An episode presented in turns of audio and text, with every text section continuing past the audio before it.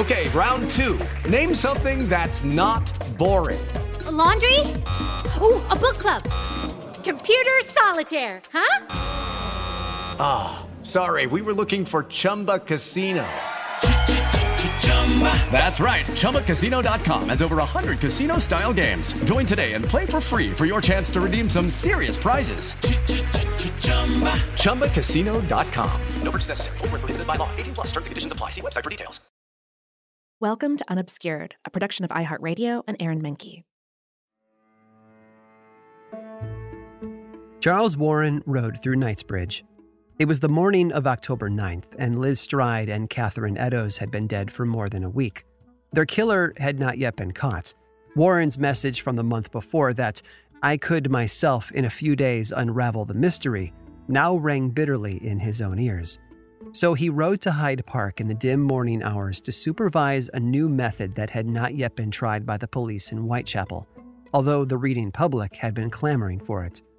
He arrived at Hyde Park's Albert Gates and climbed down off his horse to greet a circle of waiting men. There was a constable to assist the commissioner, as well as a police surgeon, a veterinarian, a journalist, a kennel keeper, a dog breeder, and, most important of all, two bloodhounds trained to hunt men.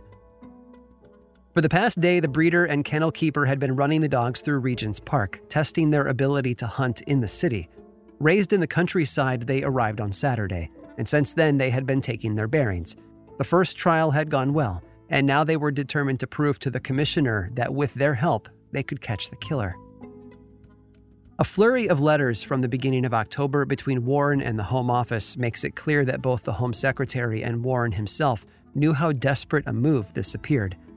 I found that there is a difficulty in suddenly bringing bloodhounds into a town, Warren had written, when they have not been trained for use in the streets, owing to the confusion of scent. They should be constantly practiced in the streets if they are to be of any use. For his part, the Home Secretary was open to the idea. He did, though, feel a simmering dread that it could go very, very wrong. Every precaution should be observed in their use, he wrote to Warren. If an accident happened from the dogs attacking an incorrect person, there would be a great outcry. That message got through to Charles Warren loud and clear, but so did the already growing outcry that it was a necessary next step, that the hounds would work. Warren wanted to see it with his own eyes. As he greeted the waiting circle, he told them that he himself would be the quarry. The dogs sniffed his boots, and then he was off, heading northwest across the park. The morning was misty, and soon enough he passed out of sight of the group. In another moment, the kennel keeper dropped the leads and waved his hat with a whoop. The dogs rushed forward. Many hunting hounds were trained to give voice as they followed a scent, but these dogs moved forward in perfect silence. The bloodhounds weren't the only things chasing Warren. His past was also nipping at his heels. You see, two years earlier, in 1886, a bout of rabies had swept through the city. For Warren, it had been secondary to beating back the London poor demanding work or bread, but he hadn't ignored it completely. In fact, he dealt with it in his signature style, with a crackdown. Warren had his Metropolitan Police sweep through the city and seize any stray dogs they could find. He also enforced the muzzling laws that Londoners had grown accustomed to ignoring. It earned him the nickname Muzzler in Chief for a while, before the police violence of Bloody Sunday made him hated for more significant issues. Nothing put the hounds off his scent, though. They struggled through the dew and balked once or twice where other pedestrians had crossed Warren's path, but they always caught it again. They trailed the commissioner closely, and eventually he was caught. The same was true for their second trial with another man. One of the dogs lost the scent of their quarry as his trail entered the growing crowd of Londoners crisscrossing the park, but the second dog hunted him down. By the end of the morning, Warren was convinced not that the dogs could help in solving any open cases. Any traces of the man who killed Liz Stride, for instance, would be long gone. But Warren ordered the dogs to be kenneled in Whitechapel. He was determined that if the killer were to strike again, they would have every resource at their disposal. The irony wasn't lost on London journalists that the commissioner who had muzzled the dogs of London was now trying to use those dogs to solve a crime. But the journalist who had witnessed the trial didn't have any of that criticism, only hope in what might come next. And that hope made it into the papers that the murderers cunning will not avail him against the sure hounds that will be laid on his track. And soon, they claimed, London would ring with the news of his capture. It was one of the few hopeful voices in a storm of confusion and righteous anger at the police of London who had failed for months to catch a killer who seemed to be slaughtering with impunity. But as you might guess, those hopes were false.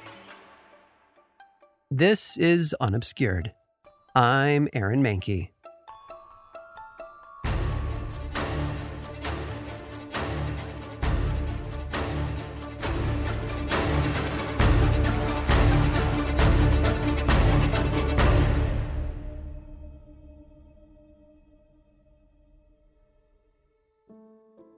We can hardly blame Warren for calling in the dogs. But what was the smooth lawn of West London's Hyde Park compared to the streets and yards of the East End? Warren was clearly casting around for help. After all, in the past week since the two women had been murdered, nothing had been pinned down. When it comes to making sense of the Whitechapel murders, every scrap of evidence and testimony has been examined and debated countless times. The events of September 30th, when Liz Stride and Catherine Eddowes died, are some of the most contentious. There are so many things that happened that night, and at one point or another, most of those details have been called into question. In the years since 1888, historians and investigators have questioned whether the same man killed Liz Stride and Catherine Eddowes. After all, if it was the Whitechapel murderer who had killed Liz, why was the only cut across her throat? While Catherine was attacked the way Annie Chapman had been. Who was the man Israel Schwartz said was smoking a pipe when he saw someone attack Liz Stride in Dutfield Yard? Did any of the eyewitnesses that night see the real killer? Could it have been the man Joseph Lawende saw outside the synagogue with the peaked cap and the red neckerchief? Israel Schwartz said the attacker he saw was dressed in a dark jacket and trousers with a black peaked cap. And what about the man Mrs. Mortimer saw? Carrying his shiny black bag down Berners Street. Added to all of that, Donald Swanson was confronted with the reports from various constables around Whitechapel that night, piecing together the descriptions of all the people they had seen and encountered and matching them to the timeline of the murders. And then there's the question of the fabric. Did it match Catherine's clothing? But with that short trip between Mitre Square and Goulston Street that could be walked in just a few minutes, why did it take more than an hour after Catherine's murder for the bloody scrap to be discovered? When it comes to the graffiti, the arguments multiply over who might have written it, what it said, what it meant, and why Charles Warren would have agreed that it should be scrubbed away. All of those questions began immediately, and they were spurred on by a postcard. It arrived for the Metropolitan Police the next day in a flood of mail, but this one stood out because it looked so much like the Dear Boss letter the police had received just a few days before on September 29th. The handwriting, well, it looked identical, and it was written in the same blood red ink. This note confused things even more, especially because it seemed to know the murders of Liz Stride and Catherine Eddowes in grisly, mocking detail. The note read I wasn't codding dear old boss when I gave you the tip. You'll hear about Saucy Jacky's work tomorrow, double event this time. Number one squealed a bit, couldn't finish straight off. Had no time to get ears for police. Thanks for keeping last letter back till I got to work again. And of course, it was signed Jack the Ripper. It was also stained with a red smear to match the red ink, written and covered in blood. At least that's what it looked like. Here's historian Paul Begg. The Saucy Jacky postcard was posted to the Central News on the 1st of October 1888. It also addressed the recipient as boss, and other content suggested that it was written by the same person as the Dear Boss letter. And the postcard appeared to give details of the murders of Elizabeth Stride and Catherine Eddowes that only the killer at that time could have known. Ever since the Dear Boss letter had arrived, Donald Swanson and the other officers at the Met had kept it quiet, analyzing it and thinking over what it might mean. But it had been given to them by the Central News Company. This note followed the same path to Swanson's desk, but somewhere along the way, word had gotten out, and on Sunday, October 1st, the Star published a transcription of the postcard. The name, Jack the Ripper, was now at large. But Swanson and the detectives could hardly be upset with the press for releasing the text of the notes. After all, they were about to make revelations of their own and broadcast them throughout London. Now that they had both the Dear Boss letter and this postcard together, with matching handwriting and matching styles, they knew that someone was mocking the police with these notes. To catch them, they thought they would pull all of London on the scent. So Swanson and his team at Scotland Yard hired printers to put copies of both images onto a poster, and within days they were pasted onto every police notice board in London. If that wasn't enough, it was copied down into the pages of the London Evening News and roared through readers on October 3rd. Here's historian Adam Wood to describe the results. In the absence of any other clues, a facsimile was published in the national press to see if the handwriting would be recognised, with the inevitable result that hundreds of copycat letters were sent to the Met and also the City Police all of which had to be followed up and discounted, wasting valuable police time. And certainly Swanson, I'm sure these were, although it doesn't categorically state it, I'm sure these letters were sent to Swanson at Scotland Yard along with all the other documents. And so each day he'd have to go through these hoax letters, which I'm sure they must have known at the time. But looking at pertinent points, is there a name, is there an address? Is there something that we can send a constable to investigate? That was probably one of the biggest mistakes that the police made in the investigation was publishing that letter because it just ended up wasting so many police hours and, and directing work that could should have been done on, on a more uh, direct basis. And when it comes to the Saucy Jacky postcard, there's little reason to believe it even provided any new information to the police, which was the only reason for them to give it any attention in the first place. Here's Paul Begg once again. It's now thought possible that it could have been posted after the details of the murder were published. And neither Dear Boss nor Saucy Jacky are really now believed to have been written by the murderer at all, but they certainly contributed considerably to the notoriety of this series of murders. As if the murderers weren't already notorious enough. Donald Swanson's investigation and his desk were snowed under that might have been the end of the leads for the police to follow. But unfortunately, the letter wasn't the only one claiming first hand knowledge of what happened on the night of the so called double event. There were eyewitnesses who all came forward with their own testimony. And Donald Swanson and his team at Scotland Yard weren't the only ones on the case.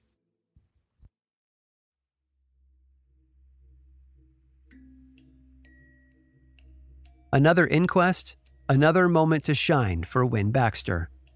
Elizabeth Stride had died in Dutfield Yard only a few days before, and Baxter's inimitable hand rested on the proceedings once again. His questioning brought in the same cacophony of voices that Donald Swanson was trying to compose into something that sounded clear. And when it came to assessing Liz Stride's death, Baxter had to do the same. So he called in the whole roster the steward of the Socialist Club at Dutfield Yard, the neighbors on Berners Street, the doctor who responded to the scene and examined Liz Stride's wounds, even members of the club who were there that night and had seen Liz Stride's body just outside their walls. He called in plenty of constables from the area to describe the night. He called in a widow who had lived in a Spitalfields lodging house with Liz Stride for six years, who identified the body as the woman she knew as Long Liz. The surgeon, Dr. Phillips, testified as well. He described how he had worked together with a local doctor on the post mortem examination and detailed the bruises on Liz Stride's shoulders, marks that were made as if strong hands had brutally thrown her down, though he couldn't tell if they were from the night she was killed or earlier. In fact, over multiple days, Wynne Baxter called back both doctors to give minute details about Stride's body, her position, the exact depth of the cut across her neck, what was in her hands, and what was in her stomach. None of it, though, turned up any clues to the killer or leads for the police to follow. It was as if the coroner was following a confused trail. The earlier cases had him and Dr. Phillips asking if a surgeon could be behind the killings. Now he was chasing after any sign that would build on or contradict any aspect of the profile he had sketched out with Phillips from the earlier murders. But Liz Stride's inquest simply did not reveal anything new to go on. Curiously, though, there was one significant person who did not appear at the inquest Israel Schwartz, the Jewish Hungarian, the man who had seen the attack. That wasn't because he dodged the authorities, though. Far from it. Together with an interpreter, Israel Schwartz went to the Leman Street police station on the day he had seen the murder of Liz Stride. That's where he gave the testimony that Donald Swanson would include in his reports. He knew he had witnessed the crime in question. In fact, Inspector Abberline had been on hand, and in a later report described their encounter. I questioned Israel Schwartz very closely at the time he made the statement, Abberline wrote, as to whom the man addressed when he called Lipsky, but he was unable to say. Schwartz, being a foreigner and unable to speak English, became alarmed and ran away. No doubt it was Abberline's interrogation of Schwartz that formed the basis of Donald Swanson's report, too. But there were a few things that Abberline wanted to clear up because that shout, the name Lipsky, was likely to be confusing.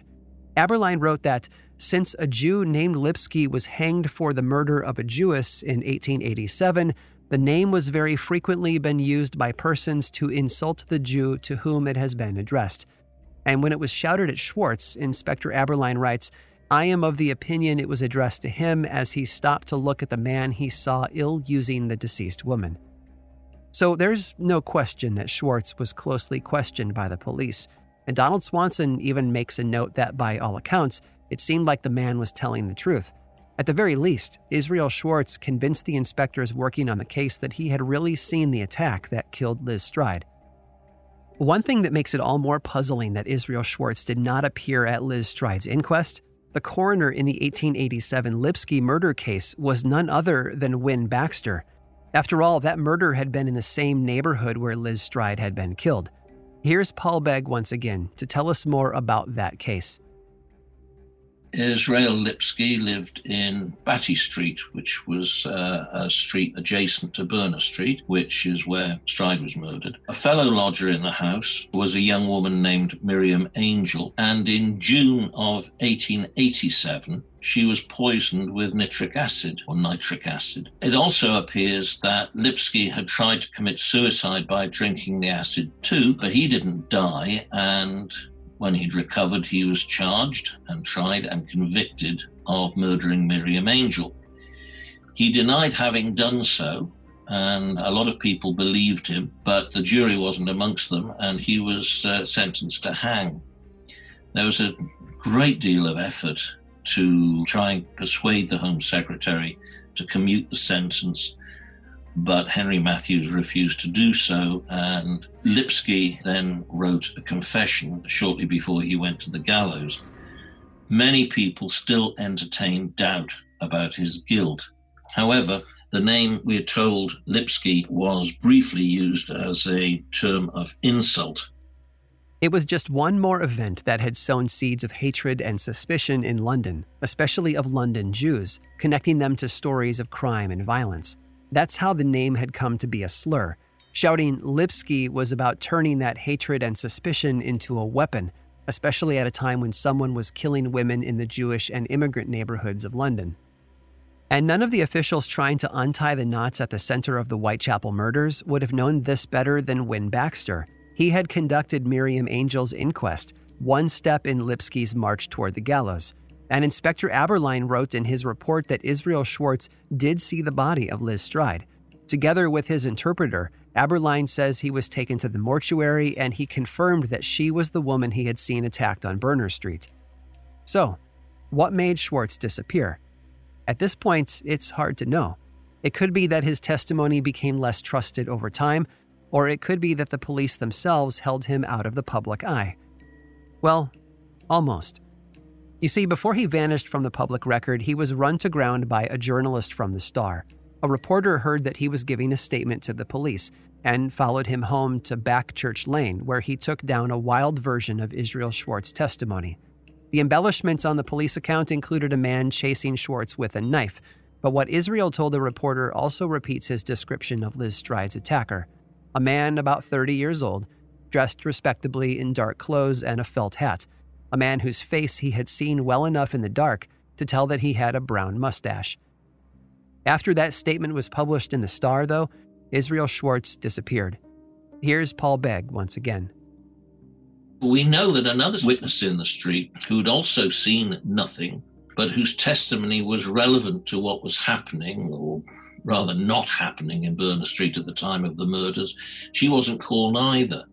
So it's possible that the police were keeping Schwartz under wraps, which they shouldn't really have done. And assuming they were doing it, or rather, they shouldn't have done it, assuming that they did it at all. Or it's possible that Schwartz gave his testimony in camera or off the public record. Or finally, that he'd gone to ground and the police couldn't find him. Whether he disappeared in police custody or under his own power, Israel Schwartz wasn't the only person to give a statement to the papers, but then never appeared at Wynne Baxter's inquest. That distinction also goes to Mrs. Mortimer and her man with his black bag. Leaving her out of the inquest is slightly less puzzling, though. As a matter of fact, the shining black bag she described was one of the easiest matters for the police to clear up. That's because after reading Mrs. Mortimer's testimony in the paper, a man named Leon Goldstein followed Israel Schwartz's example and arrived at the Leman Street police station. He was the man who matched Mrs. Mortimer's description, he said. He had left a coffee shop in Spectacle Alley a few minutes before, and he was walking home. That put him on Berners Street at around the time of the murder, and he said he hadn't seen anything, but he was sure that he was the one the neighbor had seen because in his hand he had a set of cigarette boxes, recently assembled and ready to be delivered to a shop where they could be filled. Of course, he was carrying those cigarette boxes in a shiny black bag. Leon Goldstein, it seems, simply had the bad fortune of walking through the neighborhood at the wrong time. But through the testimony of Mrs. Mortimer, printed in the evening news, his brisk walk turned from ordinary to ominous. Here's Paul Begg once again. The contents of his black bag were utterly harmless, and Mr. Goldstein went on his way. But his black bag stayed in the public's mind and added to the image of the toff, the, the upper class gent with a top hat, wearing a cape and always carrying a black bag. The bag is iconic in the story of Jack the Ripper as much as the deerstalker hat is iconic in the image of Sherlock Holmes. So Leon Goldstein inadvertently gave rise to this this myth of the black bag, and the police didn't help because they never released the story of Mr. Goldstein to the press, so it was never significantly reported. In fact, Goldstein's testimony at the Leman Street station would stay tucked away in the police files for decades like so many of Donald Swanson's observations and conclusions. So, as far as the press or the public knew, Mrs. Mortimer's fleeing man with the mysterious black bag had vanished into the night. And in the time that followed, with fear, uncertainty, and doubt simmering in the minds of everyone fascinated by the murders, the mysterious black bag would loom large.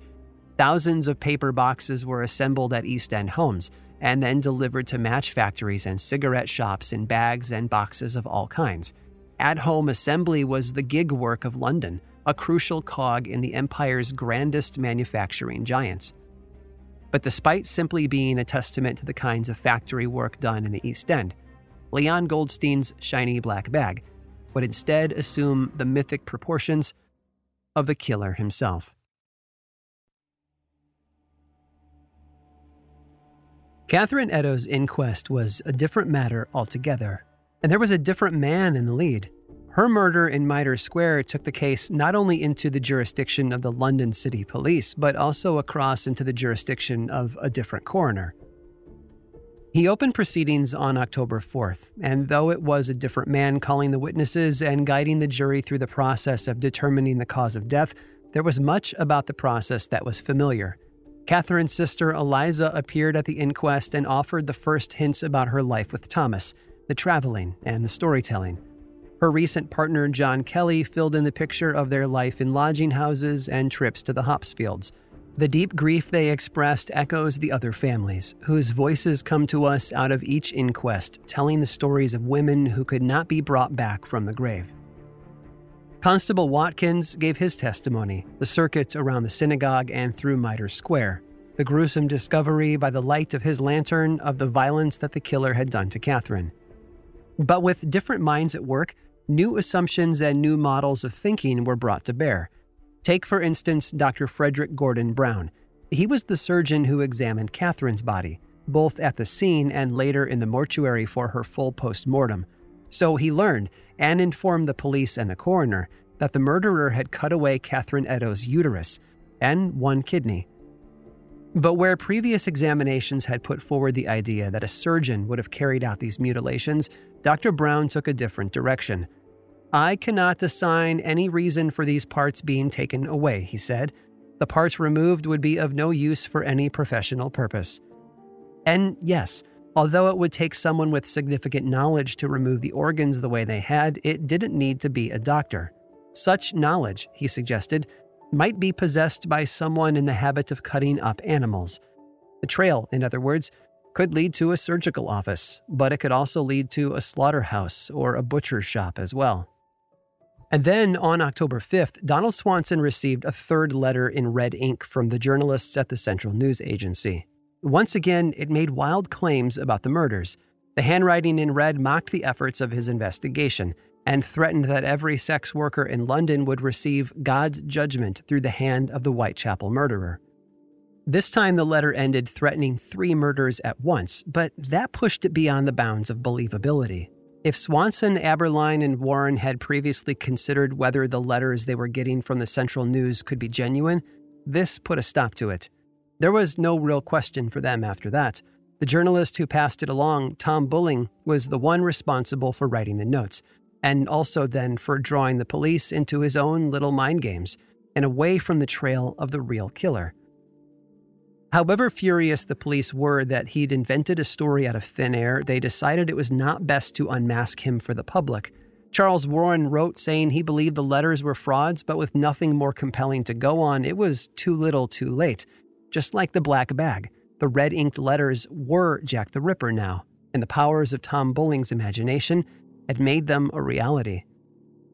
But Bulling's mind games weren't the only ones being played that month. On October 6th, Bryant and May told the police that they had received a letter of their own, which they turned over to the authorities for examination. Of course, like almost everyone else, they also told what they knew to the press, and that was published that Monday in the Daily News. Here's Dr. Louise Raw to read it for us. I hereby notify you that I'm going to pay your girls a visit I hear they are beginning to say what they will do with me. I'm going to see what a few of them have in their stomachs. Charming. And I will take it out of them so that they will have no more to do on the quiet. Signed, John Ripper. P.S. I am in Poplar today. Well, it's an incredible letter. Um, whether or not it was a hoax, what it says is so revealing, even in a few lines, if we break it down. So this person says, the reason he's going to attack the match women is I hear they are beginning to say what they will do with me. Well, what does that mean?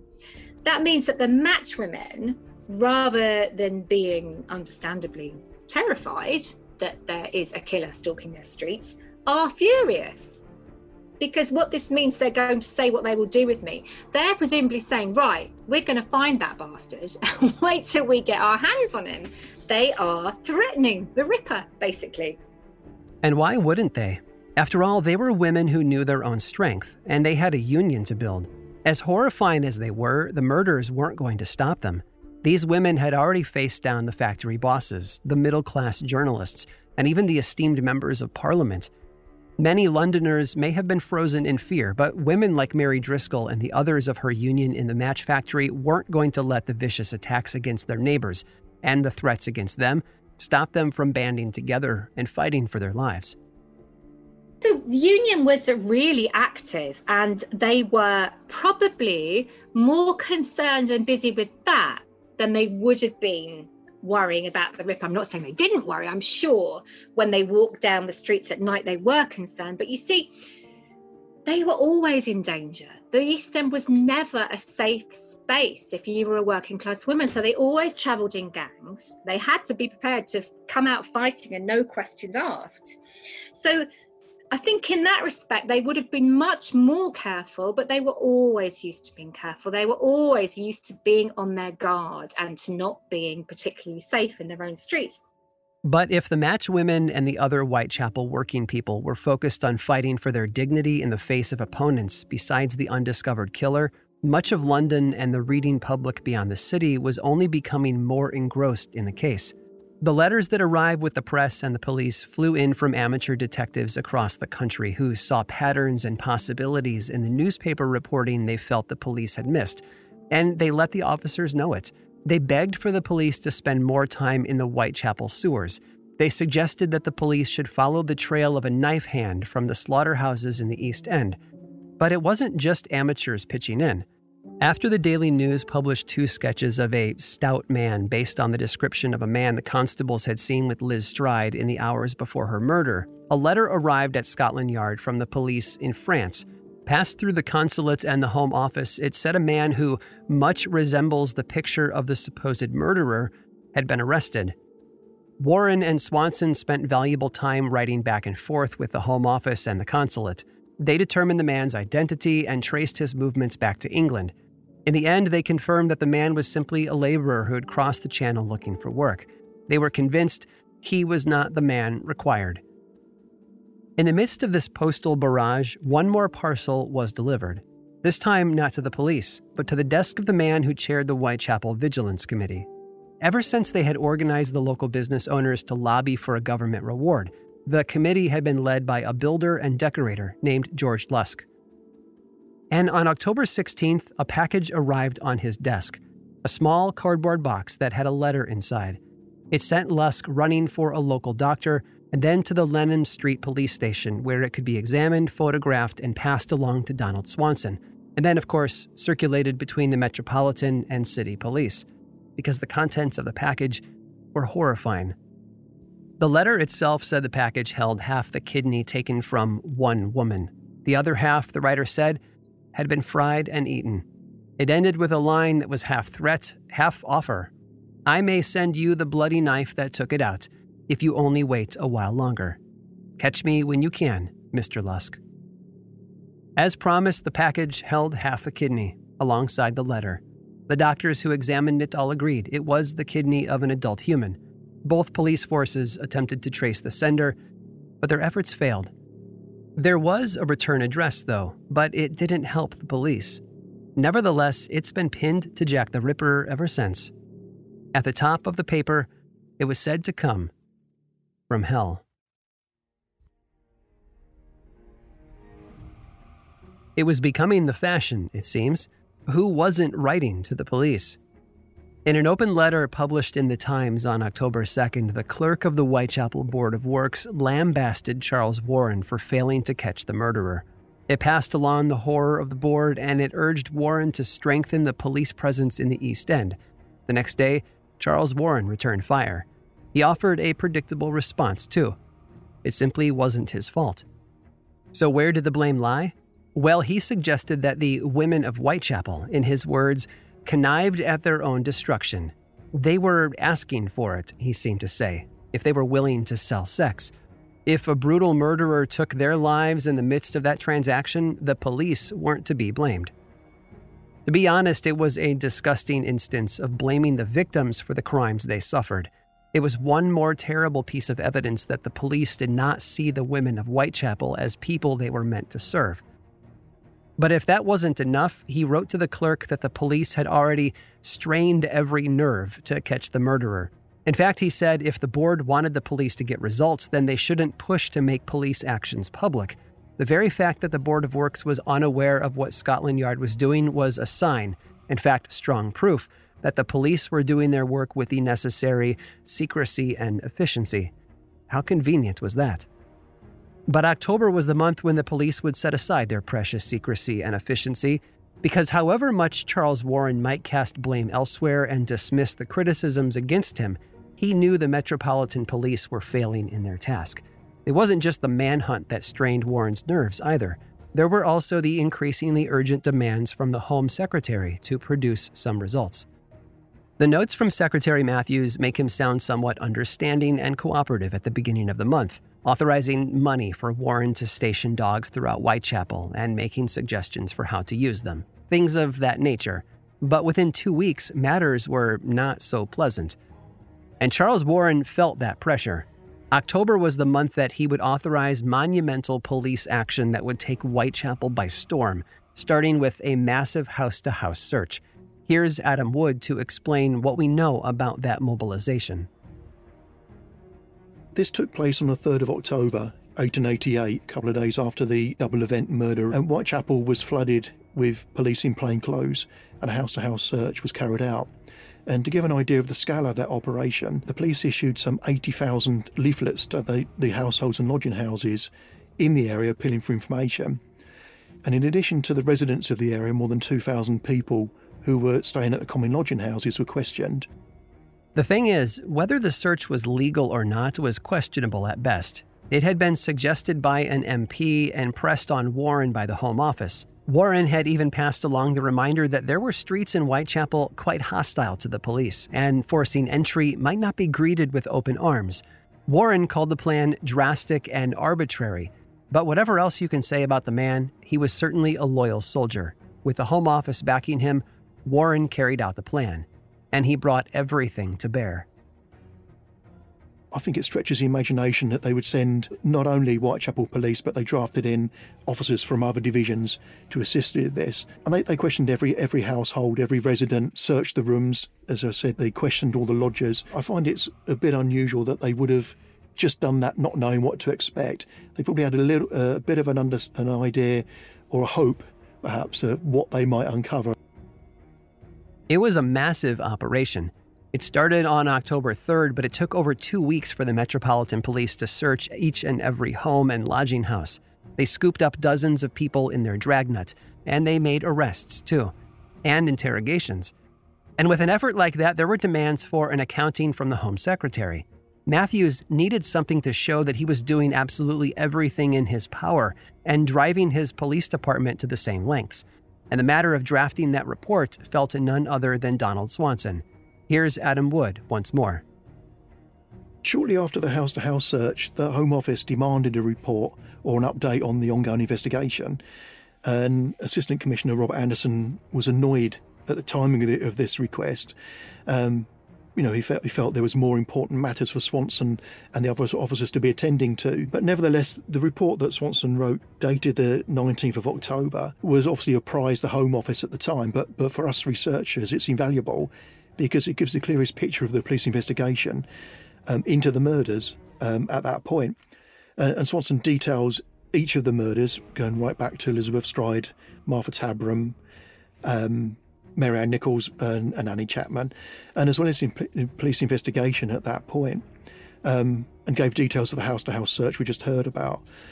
Um, and Swanson writes that more than 300 people were investigated, uh, as well as 76 butchers and slaughtermen, and all the sailors who were on at that point on board ships uh, in the Thames or, or, at the various East End docks. I think all, all 80 of these people that were detained would have been questioned to some degree. You know, some were easily dismissed and others needed to be interrogated more closely.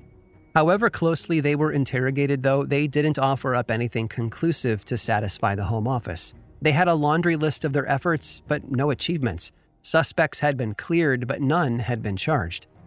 The Whitechapel Vigilance Committee had been pressing Matthews hard, urging him to set a large reward on the murderer's capture. They had sent him a petition to put before the Queen herself, and the conversation wasn't one way. Matthews was also getting criticism from above as well.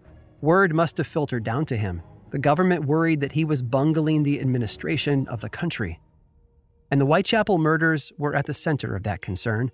Queen Victoria had even gone so far as to write the Prime Minister, Lord Salisbury, saying that the Home Secretary was doing the government harm. She thought that he had a general want of sympathy with the feelings of the people. With the coroners coming up empty and the massive police efforts falling short of conclusive arrests, it was a precarious moment for Matthews, and it gave him very little patience for someone else. Charles Warren.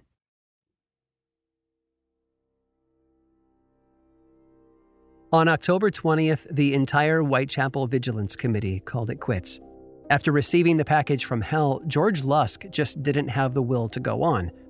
Despite the police efforts to trace the killer to his hidden den, the other men who had gathered to protect their neighborhood were also discouraged. There was a lack of moral and material support, they felt. Neither their neighbors nor their government had done enough to keep Whitechapel safe. After the worry and anxiety and horror of that October, they disbanded. But they weren't the only ones who had had enough. Charles Warren was right there with them. Policing London was hardly like surveying the Temple Mount in Jerusalem, nor was it like rallying volunteer cavalry to ride down South African insurrectionists or leverage the political power of the empire to pressure Egyptian courts into criminal prosecutions. Warren had always been a man of imperial service, but in London he was a man under the imperial eye, and that meant not doing anything to ruffle the royal feathers or to give the government a bad name but by the end of October of 1888, it seemed that he was guilty of both. And if you remember, the year had already been trying, even before the Whitechapel murders became a press sensation. And neither were the Whitechapel murders his first trial by fire in the press. That came in the response to his police forces beating Londoners in the streets. And then, well, there was his relationship with the Home Secretary and all the rules of being police commissioner. When he took the post, Warren had expected to be given free rein to pursue the development of his police forces at his own discretion. But when Matthews became Home Secretary, Warren found his leash was a lot shorter than he'd hoped for. When he forced Monro to resign over the Macnaghten spat, he found that Monro had then immediately been hired into the Home Office. It's the sort of politicking that might drive anyone up the wall, especially when Warren learned that his Scotland Yard detectives were going to the Home Office to meet with Monro more often than they were meeting with him. And when it came to using his government power to carry out invasions of London neighborhoods with dubious legal foundation, well, maybe he was just following orders. But Warren was done with all of that. He was ready to break a few rules. So he took action. On the surface, what he did may seem harmless to us. He wrote an essay it was published in Murray's magazine with the title The Police of the Metropolis. Over the course of 20 pages, Warren set out to respond to all of the criticisms of his force. You can almost see the anger of Whitechapel citizens that he's responding to on each and every page. In his essay, Warren dismissed the criticisms that his police were too much like the imperial military. He suggested that if there were problems in London, it was because the city's people chose to create panics and false alarms. If his police were better at beating people in the streets than solving crimes in the dark, then it was simply because they were honest, straightforward Englishmen. In fact, he declared it was well known among Oriental and savage tribes very far afield that the word of an Englishman could be trusted. It's a shame, he seemed to sniff, that the people of darkest England weren't able to see how good and honest he really was. It's a huffing piece of writing. It tries to respond to all the criticisms Warren and his police had received from the public. It sneers at foreigners and at the malcontents of London who wouldn't take their beatings in grateful silence. And of course, there were some who didn't take too kindly to that. Here's Dr. Drew Gray. The article from Murray's magazine was, was his chance to have a go those who criticise him and, and, and, call for his resignation. And you just look at the reaction of the press to it. I mean, you know, the Star has a real go at him from it. It says, and I wrote this down, a more extraordinary document never found its way into print. It would be charitable to suppose that when he penned this remarkable addition to the literature of Colney Hatch, Sir Charles Warren was labouring under some unusual excitement. And for contents, Colney Hatch is London's largest lunatic asylum. So it it's kind of like saying that he'd gone mad, basically. But the Star was inflating its claims. There were plenty of London officials writing blithe defenses of imperial violence. There's more to it than that, though, because by publishing such a prominent defense of the police, Charles Warren was overstepping one of the boundaries. He was breaking one of the Home Secretary's rules. And if the press thought that his essay showed that Charles Warren had gone off his rocker, while the Home Office saw it as a sign that he was thoroughly off his leash. Here's Adam Wood once again. Well, it's, it's interesting because Warren's article in itself was harmless enough. It just just been about police administration. Didn't, didn't give any secrets away or, or, or anything that may be deemed to make it a horrific publication. And it was quite actually was, was well received by newspaper reviewers and commentators at the time. But unsurprisingly, Warren ran foul of Home Secretary Henry Matthews yet again who wrote to remind Warren that he'd broken a rule that prohibited civil servants from publicly discussing matters relating to their documents. And for Warren, this was the final straw. It was a confrontation of Warren's own making. Whatever he would say, it's likely he knew what kind of response he'd get. That the Home Secretary's anger was one final source of satisfaction that offered the police commissioner a way out. Browbeaten by his superiors once again, Warren threw in the towel.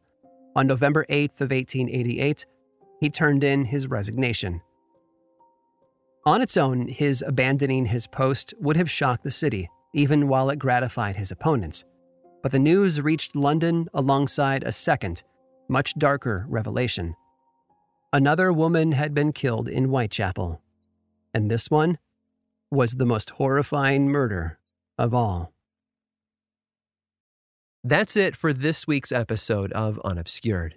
Stick around after this short sponsor break for a preview of what's in store for next week. With LuckyLandSlots, you can get lucky just about anywhere. Dearly beloved, we are gathered here today to. Has anyone seen the bride and groom? Sorry, sorry, we're here. We were getting lucky in the limo and we lost track of time. No, Lucky Land Casino, with cash prizes that add up quicker than a guest registry. In that case, I pronounce you lucky. Play for free at LuckyLandSlots.com. Daily bonuses are waiting. No purchase necessary. Void were prohibited by law. 18 plus. Terms and conditions apply. See website for details. If Londoners feared that a police force given the authority to investigate crimes would also become a clandestine agency with a political agenda, well, they didn't have to wait long. Soon enough, a branch of the detectives would be ferreting out members of a political movement that were making themselves known in London. But of course, as these things go, certain members of the public who might have rejected the idea of plainclothes officers sneaking around in alleys and back gardens of Londoners might eventually change their tune. Because as much as they hated a secret police, there were other things that they feared far more.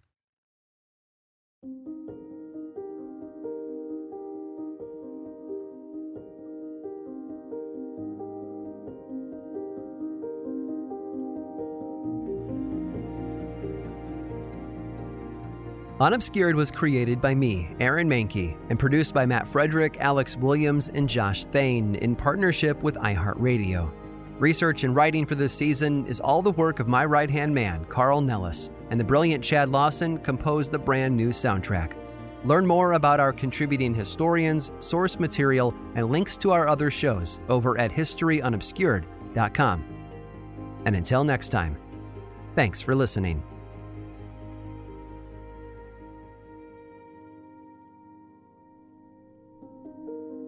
Unobscured is a production of iHeartRadio and Aaron Mahnke. For more podcasts from iHeartRadio, visit the iHeartRadio app, Apple Podcasts, or wherever you listen to your favorite shows.